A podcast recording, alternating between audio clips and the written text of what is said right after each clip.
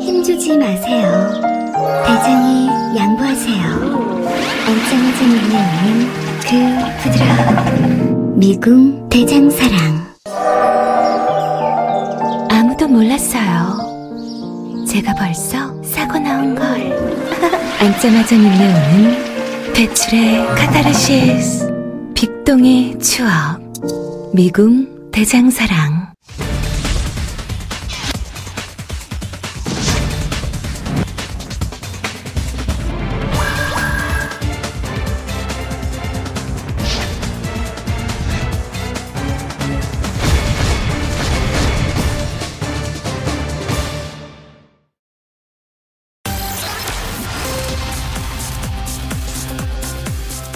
오늘 자유한국당 의원들은 청와대 앞에서 긴급 의원총회를 열었습니다. 문재인 대통령의 최측근으로 알려진 김경수 경남지사가 컴퓨터 업무방해죄로 징역 이 년의 법정 구속이 된 것에 대해서 문재인 대통령의 책임을 묻고 대통령을 수사하기 위해서는 특검으로 가야 한다고 주장을 했지요. 공기업 채용비리 관련 국정조사를 요구했던 자유한국당이 이와 관련해서 최진도도 나가지 못한 가운데 또 다른 특검을 다시 제기하고 나선 상황인데요. 이 같은 주장은 국회 법제사법위원장을 맡고 있는 여상규 자유한국당 의원이 했습니다. 헌법에는 재임 중에 대통령을 소추할 수 없도록 돼 있지만 수사는 할 수 있다는 학설이 있다면서 문재인 대통령을 수사하기 위해서는 특검으로 가야 한다, 이런 주장을 한 겁니다. 뿐만 아니라 자유한국당은 오늘 적폐 판사의 보복 재판이라고 주장하면서 법관 탄핵을 추진하겠다는 민주당을 향해서도 강도 높은 비판을 했습니다. 사법부 판결에 대해서 집권당이 이런 식으로 공격을 하면 이것은 삼권 분립에 대한 정면 도전이다라는 비판을 하고 나선 것이죠. 양승태 사법부의 재판 거래와 사법농단, 그리고 김경수 지사의 컴퓨터 업무 방해죄. 엄연히 크기와 종류가 전혀 다른 사안인데 이것이 뒤엉켜서 정치 공방이 격화하고 있습니다. 이럴 때일수록 중심을 잡아야 하는 것은 역시 언론과 국민입니다.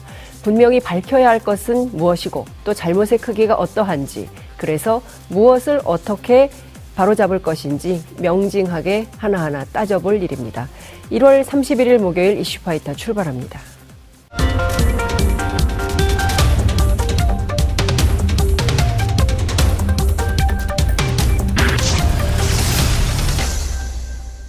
이슈파이터 일부는 깨어있는 시민들이 꼭 알아야 할 알찬 브리핑, 깨알알 브리핑 시간입니다. 오늘도 어김없이 민동기 기자 제 옆에 나와 계십니다. 어서 오십시오. 안녕하십니까. 아유, 정신이 없습니다. 아, 굉장히 혼란스럽습니다. 국내 정치가. 그러니까 한국 사회는 네. 다이내믹한 사회라는 걸 그렇죠. 요즘 매일 절감을 하게 돼요. 그러니까요. 롤러코스터를 탄 것처럼 네. 또다시 출렁이기 시작하는 것 같은데요. 저는 이럴 때일수록 우리가 이천십육 년 국정농단 사태 때 왜 촛불을 들었는가. 저는 이게 문재인 정부도 다시 한번 늘 매일 아침 초심을 좀 복귀해 볼 필요가 있다는 그렇죠. 생각이 좀 듭니다. 경제정책도 그렇고요. 그리고 지금 어쨌든 그 사법부하고 일전을 치를 입장인 거 아닙니까, 여당이. 네. 그렇기도 하고 또 관련해서 야당이 대통령을 또 물고 들어가기 시작했습니다. 네. 그러나 과연 우리 국민들께서 어느 정도의 수준에서 합의와 동의를 보낼지 관련해서도 저희가 좀 주목해서 봐야 하는 매우 위중하고도 진중한 어, 상황이 또 한편 지나가고 있다는 생각이 좀 듭니다. 그렇습니다. 자, 첫 번째 키워드 보겠습니다. 엽기 드라마는 실제로 존재했답니다. 어떤 겁니까? 조양호 한진그룹 회장의 부인이죠. 네. 이명희 전 이루재단 이사장의 갑질 행태가 네. 그동안 언론을 통해서 굉장히 많이 보도가 됐잖아요. 그렇습니다. 그때 이제 아 이거 좀 너무 과장된 것 아니냐라고 이제 그런 의혹도 제기가 됐었는데 검찰 공소장을 보니까요. 이게 더 심했습니다. 그러니까요. 공소장을 통해 확인된 내용을 보면 정말 충격적인데요. 네. 오늘 한겨레 사설 제목이 네. 막장 드라마 뺨치는 한진 총수 부인의 갑질 폭행이거든요. 네.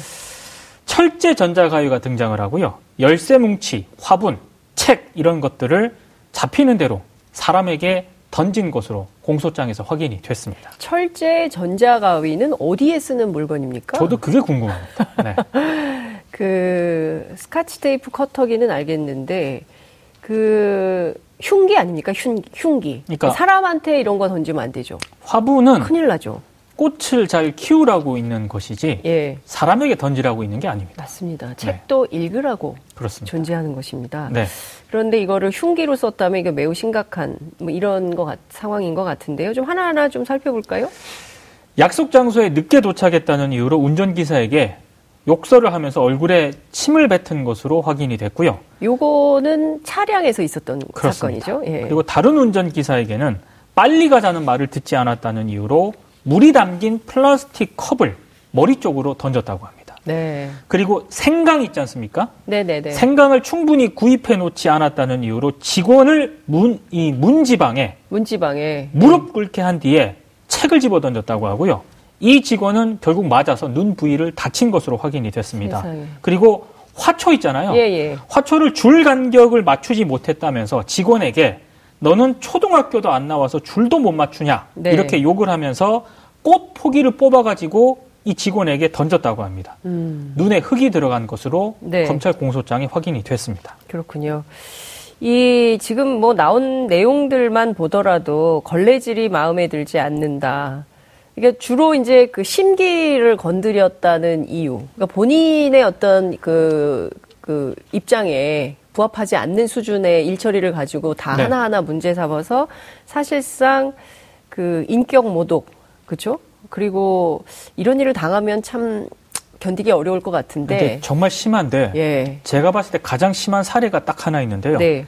삼 미터 높이 사다리에 올라가지고 일을 하는 직원이 있었거든요. 예. 빨리 하지 않는다면서 사다리를 걷어찼어요. 그래서 이 직원이 네. 떨어져서 무릎 연골이 찢어졌습니다. 아, 이거는 아...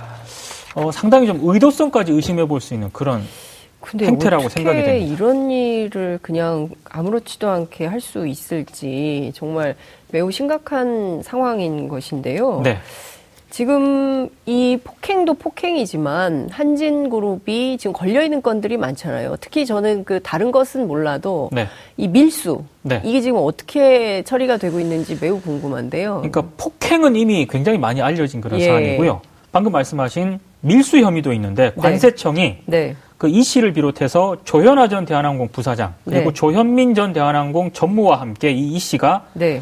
대한항공 항공기와 직원을 동원을 해서 거액의 해외 명품 등을 그것도 장기간에 걸쳐서 밀수입한 혐의를 적발을 했거든요. 네. 지난해 말에 이 세 모녀를 기소 의견으로 검찰에 송치를 했습니다. 음. 아, 지금 검찰 수사가 일단 진행이 중인 그런 상황이고요. 네. 그리고 조양호 회장 있지 않습니까?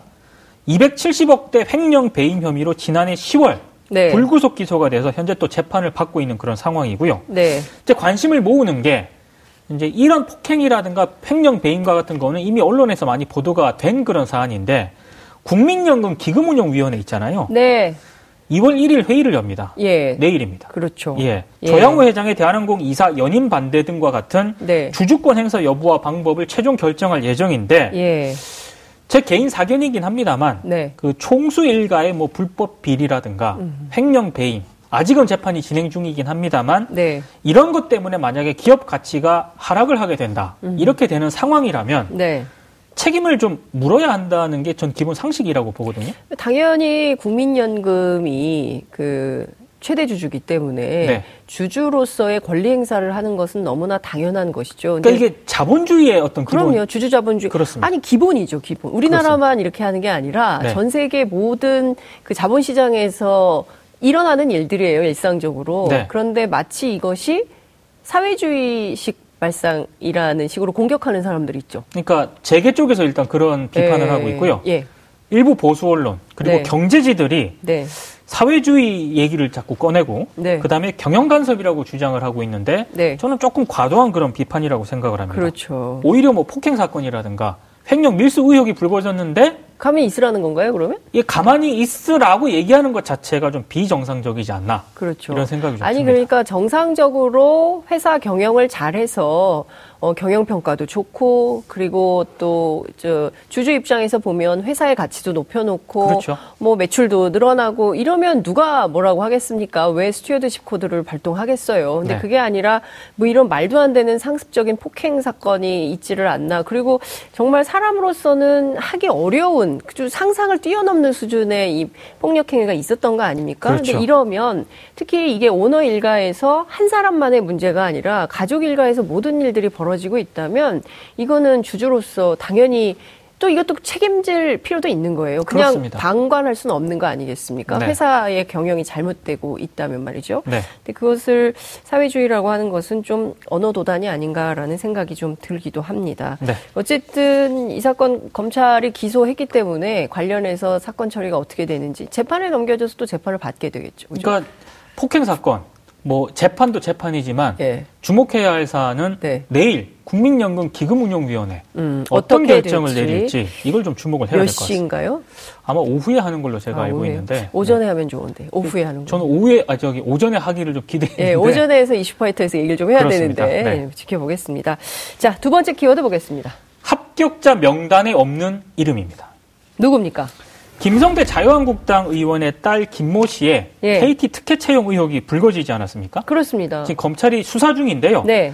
네, 서울 남부지검이 최근 이 경기 성남시 분당구에 있는 케이티 본사 등에 대한 압수수색을 실시했거든요. 네. 그래서 이천십이 년 하반기에 케이티 정규직 공채와 관련한 자료를 이 압수수색을 통해서 확보를 했다고 합니다. 그런데 네. 검찰이 확보한 자료를 보니까 김성태 의원의 딸 김모 씨가 최종 합격한 이천십이 년 하반기 네. 이 케이티 공채 시험 서류 전형 합격자 명단에 네.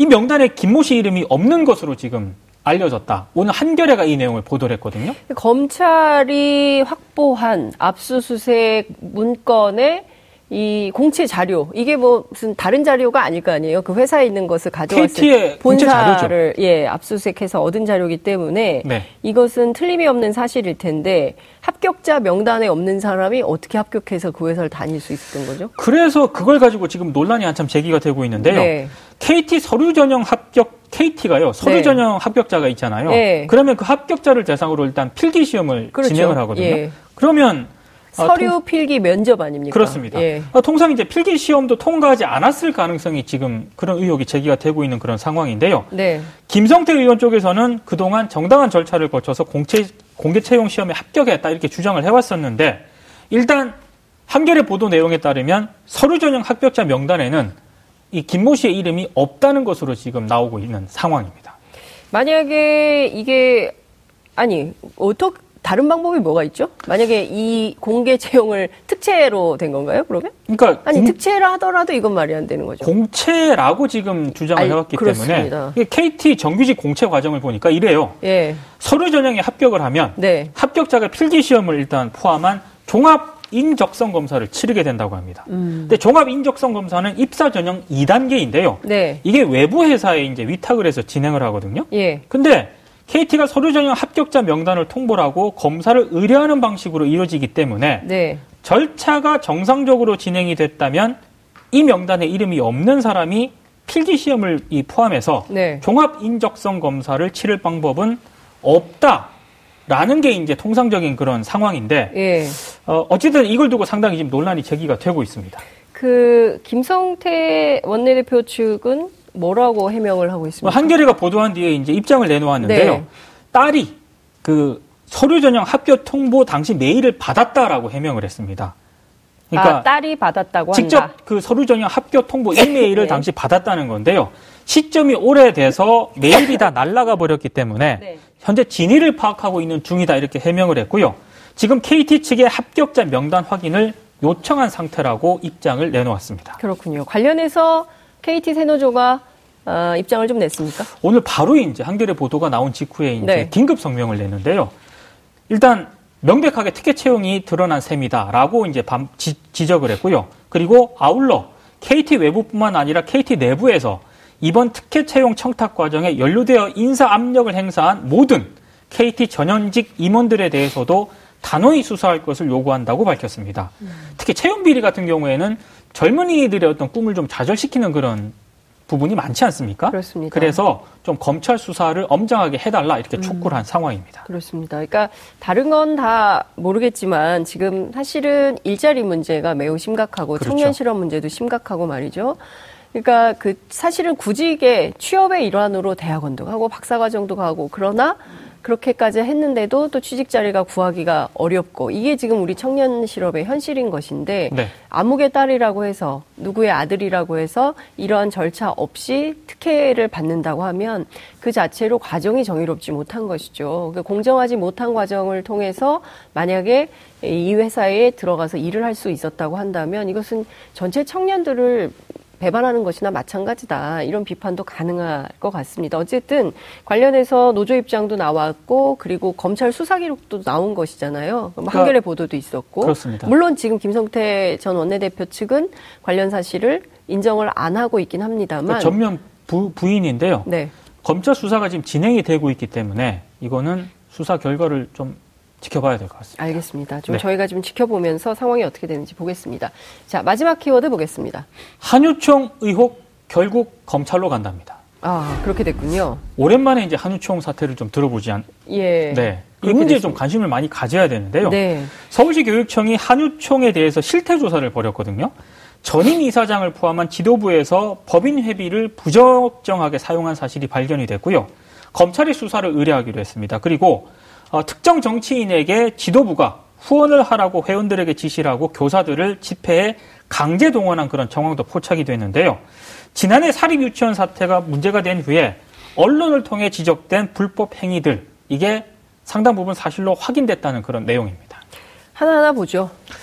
그 작년 십일월 이른바 유치원 삼 법 국회 통과를 막기 위해서 회원 삼천 명 정도가 속한 카카오톡 단체 대화방이 있었는데 네. 여기에 일부 국회의원의 후원 계좌를 올렸다고 합니다. 음. 그리고 정치자금법상 한도를 넘기지 않는 범위 내에서 십만 원가량을 후원하라 이렇게 이제 독려를 했는데요.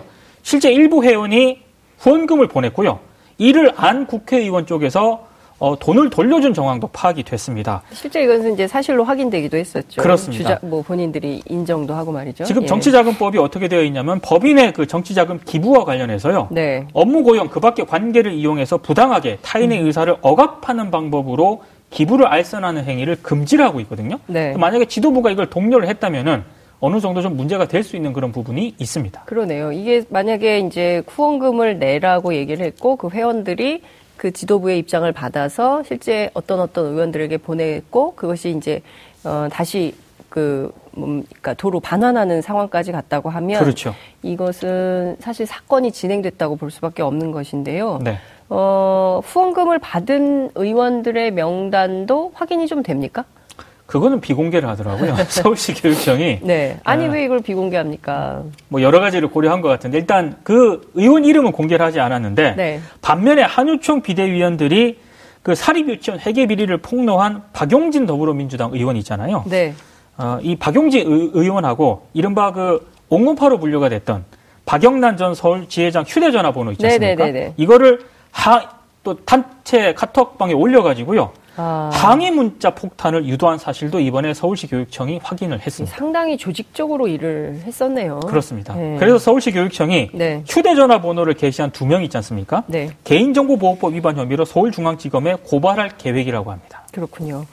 지금 그 다른 것은 몰라도 그 국민들께서 동의하기 굉장히 어려웠던 게 유치원 삼 법과 관련해서도요. 네. 지원금을 보조금으로 바꿔서 회계 투명성을 확보하라. 그렇죠. 그리고 그 다른 이른바 이제 사립학교법에 그 의거해서 대체로 다 회계 투명성을 확보하고 있는 회계 시스템, 국가공인 회계 시스템을 쓰라.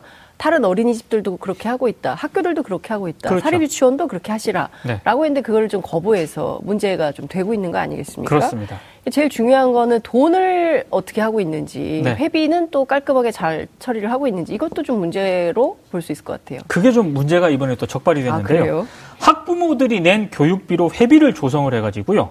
방만하게 사용하고 있는 것으로 확인이 됐는데 네. 유치원 교육비는 유아들의 교육에 직접 사용이 돼야 하는 거 아니겠습니까? 그렇죠. 굉장히 상식적인 건데 네. 근데 한유총이 지회를 통해 회원들에게 네. 교비회계, 그러니까 교육비가 포함된 교비회계에서 회비를 납부할 수 있다 이렇게 안내를 하고요.